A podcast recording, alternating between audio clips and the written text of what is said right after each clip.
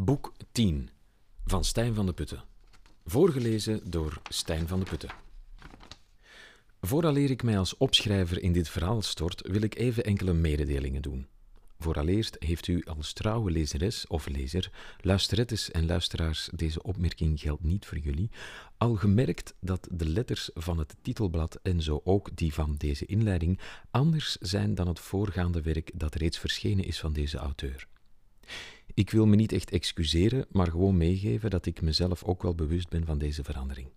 Misschien zorgt dit wel voor vrevel, laat me u dan alvast meegeven dat deze vrevel misschien weggaat en misschien ook niet. Zoals eerder gemeld, ik vermoed dat de mensen die dit boek als audioboek beluisteren er weinig tot geen last van zullen hebben. Jullie worden op jullie beurt dan weer wel geconfronteerd met mijn enorme leesgebrek, waardoor ik als voorlezer van mijn eigen werk soms volledig de mist inga en mijn zin opnieuw moet inspreken.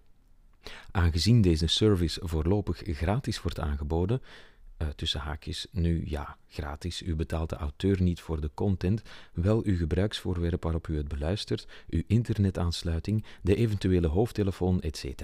Maar u blijft toch in de waan dat dit gratis is, terwijl het geld wel uit uw zakken wordt geklopt, nogmaals niet door de auteur, maar wel door de bedrijven die geld slaan uit het gratis en slordig aanbieden van content, gemaakt door auteurs, componisten en andere creatieve duizendpoten die op hun manier ook het geld uit hun zakken laten kloppen door deze bedrijven en vrolijk meedoen alsof hun neus bloedt en dit nu eenmaal de normaalste gang van zaken is. Ik zal het haakje maar eens sluiten, of deze zijnota wordt een boek apart. Sluit de haakje. Of haakje, sluit het haakje. Ik weet het, lezeressen, lezers, luisterettes en luisteraars. De gal die u zo net kon gadeslaan in mijn zijnota is niet verzonnen. Het baart me soms zorgen hoe zuur ik er zelf van word. Vraag een gratis brood aan een bakker of gratis stroom bij de ecologische stroomleverancier en ze lachen je uit. Goed genoeg. Ik denk dat ik er maar beter aan het verhaal van het boek 10 begin, alvorens er weer mensen afhaken. Deze inleiding is volledig anders uitgedraaid dan ik me had voorgesteld. Het lijkt haast een trieste smeekbede om mensen bewust te maken van het auteurschap waar ik zelf deel van uitmaak, zelfs zonder de herkenning of erkenning liever van echte schrijvers die dit ten brode doen. Maar goed, ik dwaal weer af. Ik zou de inleiding net afronden, dus bij deze punt tussen haakjes. De inleiding is voorbij en nu um, ga ik dus beginnen aan het voorlezen van het verhaal van boek 10. Het begon allemaal met een klein liedje. Joris zat op zijn paard en neuriede wat mee met de vogels die zich hadden verzameld op een vlinderstruik verder op het pad. Samen met zijn gevederde vrienden zocht hij naar een wederkerig melodietje dat zowel mens als vogel in zijn ban zou brengen. De vogels floten er lustig op los, terwijl Joris de struik naderde en plots zijn neuriepatroon doorbrak met een felle tongklak. Op, om zijn paard te doen stoppen. De vogels verschoten van de felle ommekeer en stopten prompt ook met fluiten. Het paard op haar beurt raakte in de war door de plotse ommekeer van het omgevingsgeluid en in plaats van te stoppen, sloeg het op hol. Hoe een begenadigd ruiter Joris ook was, hij sloeg er pas na zeven en een halve minuut in om zijn paard tot rust te krijgen. Hij stapte af en hield de teugels vast. Het was de eerste keer dat hem zoiets overkwam. Joris wist als geen ander dat je een paard niet mag overladen met je eigen emoties, maar steeds moet trachten om op eenzelfde lijn te komen met de emoties van het dier. Deze keer lukte het echter niet om zijn eigen emoties te bedwingen. Hij liet de teugels los en verwachtte dat het paard zou weglopen. Het tegendeel was echter waar. Het paard duwde haar hoofd zachtjes tegen Joris slaap en blies zachtjes in zijn gezicht. Joris aaide haar en begon zachtjes het liedje van voor de wilde tocht te neurien. Hij stapte terug op en ze verdwenen in het pad langsheen het maisveld. Joris had tijdens zijn rit genoeg tijd om te overpeinzen wat er zo net allemaal gebeurd was. Te veel tijd zelfs, waardoor hij, zonder het te beseffen, het hele gebeuren veel te hard begon te psychologiseren en achter alles een betekenis begon te zoeken. En op het einde van zijn bedenkingen de echte reden waardoor hij in deze situatie was beland totaal uit het oog was verloren. Hij had zichzelf te serieus genomen, zoals zoveel volwassenen dat doen, en hij had zijn eigen verhaal als enige echte waarheid genomen. Er was weinig reden om nog ergens aan te twijfelen, dacht Joris, toen hij thuis kwam en zijn paard in de stal zette. Was hij er helemaal van overtuigd dat de vogels de schuldigen waren in dit verhaal. Zijn eigen aandeel had hij volledig verdrongen. Het feit dat hij zelf op zoek was naar een onnatuurlijke muzikale band tussen mens en dier en daar alles behalve in geslaagd was, leek hij niet te zien. Een, blind, een blinde vlek voor zijn eigen egocentrische houding, zou je het kunnen noemen. De vogels, die ondertussen al heel wat hadden rondgevlogen, hadden afgesproken om elkaar terug te ontmoeten in de vlinderstruik bij valavond. De zon was inderdaad aan het vallen, zij het niet echt. Onderzoekers hebben ondertussen bewezen dat de, de aarde is die draait en niet dat de zon zo ferm beweegt. Maar ja, dat zou nu wat raar zijn om dat zo in een verhaal mee te geven. Dus de vogels begonnen zich terug, bevonden zich terug samen in de vlinderstruik en hadden duidelijk nog wat na te chilpen over het voorval van eerder op die dag.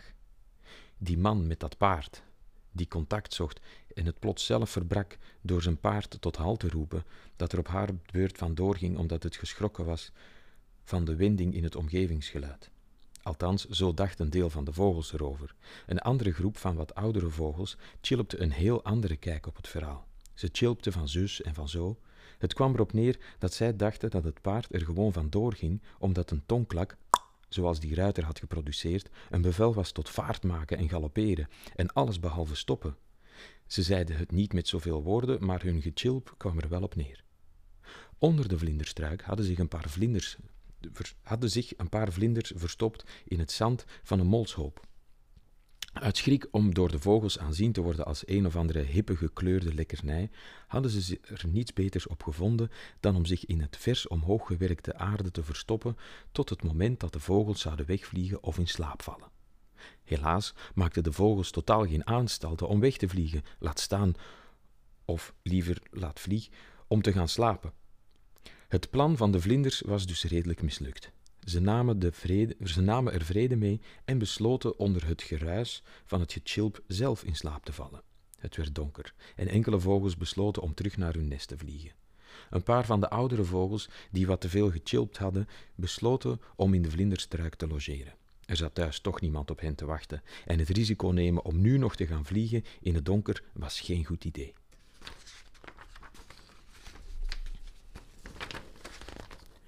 Joris, die ondertussen met een glas karnemelk in bad zat, overpeinsde zijn bedenkingen van zijn terugrit. Had hij wel genoeg zelfkritiek? Was zijn zelfreflectie niet veel te rooskleurig? Wat voor zin had het om enkel in zijn eigen verhaal te geloven? Hij stapte uit bad, droogde zich eerst aan een klein washandje af en nam dan pas een grote handdoek om nog een tweede maal het laatste vocht van zijn lichaam op te drogen. Hij hing de handdoek aan een handdoekenrek en nam nog een slok van zijn karnemelk. Echt vies, dacht hij. Waarom drink ik dit spul eigenlijk? Hij goot het laatste restje in de wasbak en besloot de volgende keer gewoon halfvol melk of zo te kopen. Karnemelk. Bah, what was I thinking? zei hij zachtjes. Hij keek in de spiegel en zag dat zijn ogen vermoeid waren en besloot om maar eens vroeg in bed te kruipen. Hij ging naar de slaapkamer en plofte zich neer op bed. Zijn adem werd steeds trager. Hij ging onder de dekens liggen en probeerde zijn ogen te sluiten. Maar telkens als hij zijn oogleden, als zijn oogleden elkaar, ja, opnieuw ze, maar telkens als zijn oogleden elkaar raakten, kwam het beeld van de vlinderstruik en het op hol geslagen paard weer voor zijn ogen. Wat was zijn aandeel geweest in de reactie van het dier? Waarom was het gaan lopen in plaats van te stoppen? Was zijn inschatting dan zo verkeerd? Hij kon er niet van slapen, lag te woelen en zag die nacht elk uur dat op de klok verscheen. Die ochtend liet op, de ochtend liet op zich wachten en de nacht leek eeuwig te duren. Joris had zich nog nooit zo rot gevoeld door een moment van zelfreflectie. Zijn gedachten gingen dan ook alle kanten uit, maar gelukkig herinnerde hij zich de rustgevende manier van ademen die hij ooit bij een workshop Tai Chi voor beginners had geleerd. Zijn hartslag daalde en hij kwam tot rust. De rust bracht meer helderheid in zijn gedachtensprongen. Hij besloot al liggend op zijn rug om het gegeven zelfreflectie voorgoed achter zich te laten. Of het sindsdien beter gaat met Joris, kan, ik eigenlijk, kan eigenlijk alleen maar Joris zeggen. Maar aangezien ik zijn paard al een tijd niet meer gezien heb, kan ik het aan hem ook niet vragen. Mochten jullie Joris tegenkomen en het aan hem kunnen vragen, doe dat dan alsjeblieft en laat het me weten. Het is duidelijk dat ik nu net op een cruciaal moment in het verhaal er als beginnend schrijver slash voorlezer de brui aangeef. Maar gelukkig is dat ook voor u als lezeres, lezer, luisterette of luisteraar een goede zaak. Anders zou het te lang beginnen duren en vervelend of vervelender kunnen worden. Het goede nieuws is, nu kan, ik, nu kan zowel u als ik aan iets nieuws beginnen. Of iets nieuws beginnen doen, liever. Of iets ouds. Ik werk me in de nesten door alle mogelijkheden te, mogelijkheden te willen opsommen. Dit boek is uiteraard geen boek, laat staan een boeiend verhaal. Maar daar gaat het denk ik niet om. Het is nu van allergrootste belang dat ik een einde voor dit einde verzin. Ik heb het. Ik zeg het gewoon. Ik zeg gewoon einde. Uitroepteken.